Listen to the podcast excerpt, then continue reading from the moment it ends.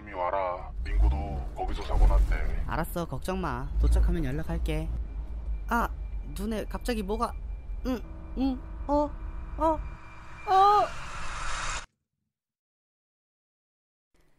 안녕하세요. 포공고등학교 심령동아리 회장 각설탕입니다. 이번 주 소개해드릴 무서운 이야기는 친구 딸의 장례식장에 가다 겪은 썰입니다. 그럼 이야기 시작합니다. 그땐 내가 말했어요. 너 오카 채널 구독은 했니? 아 웃겨. 아... 음... 어?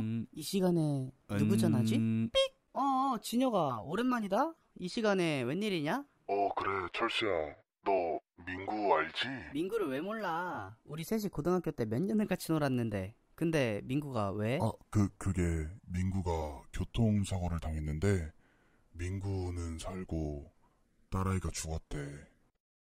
그, 그게 무슨... 하, 하늘도 무심하지. 무튼 그래서 내가 지금 민구 대신 자리 지키고 있거든. 거기 위치가 어디야? 지금 바로 갈게.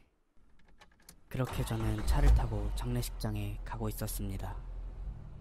출발했어? 어, 지금 경부고속도로 들어왔다. 에휴, 조심히 와라. 민구도 거기서 사고 났대. 알았어, 걱정 마. 도착하면 연락할게. 어, 어. 아, 눈에 갑자기 뭐가... 응, 응, 어, 어, 어. 아우, 머리야.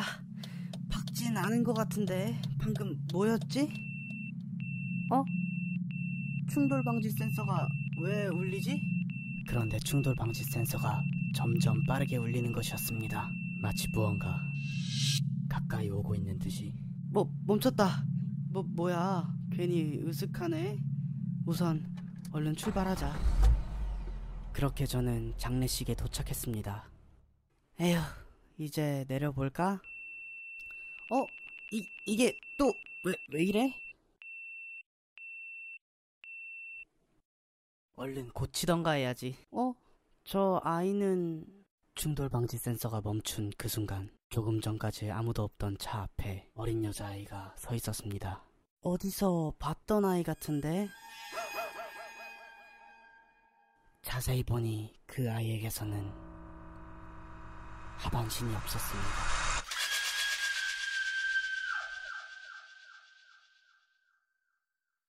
재미있게 보셨다면 구독과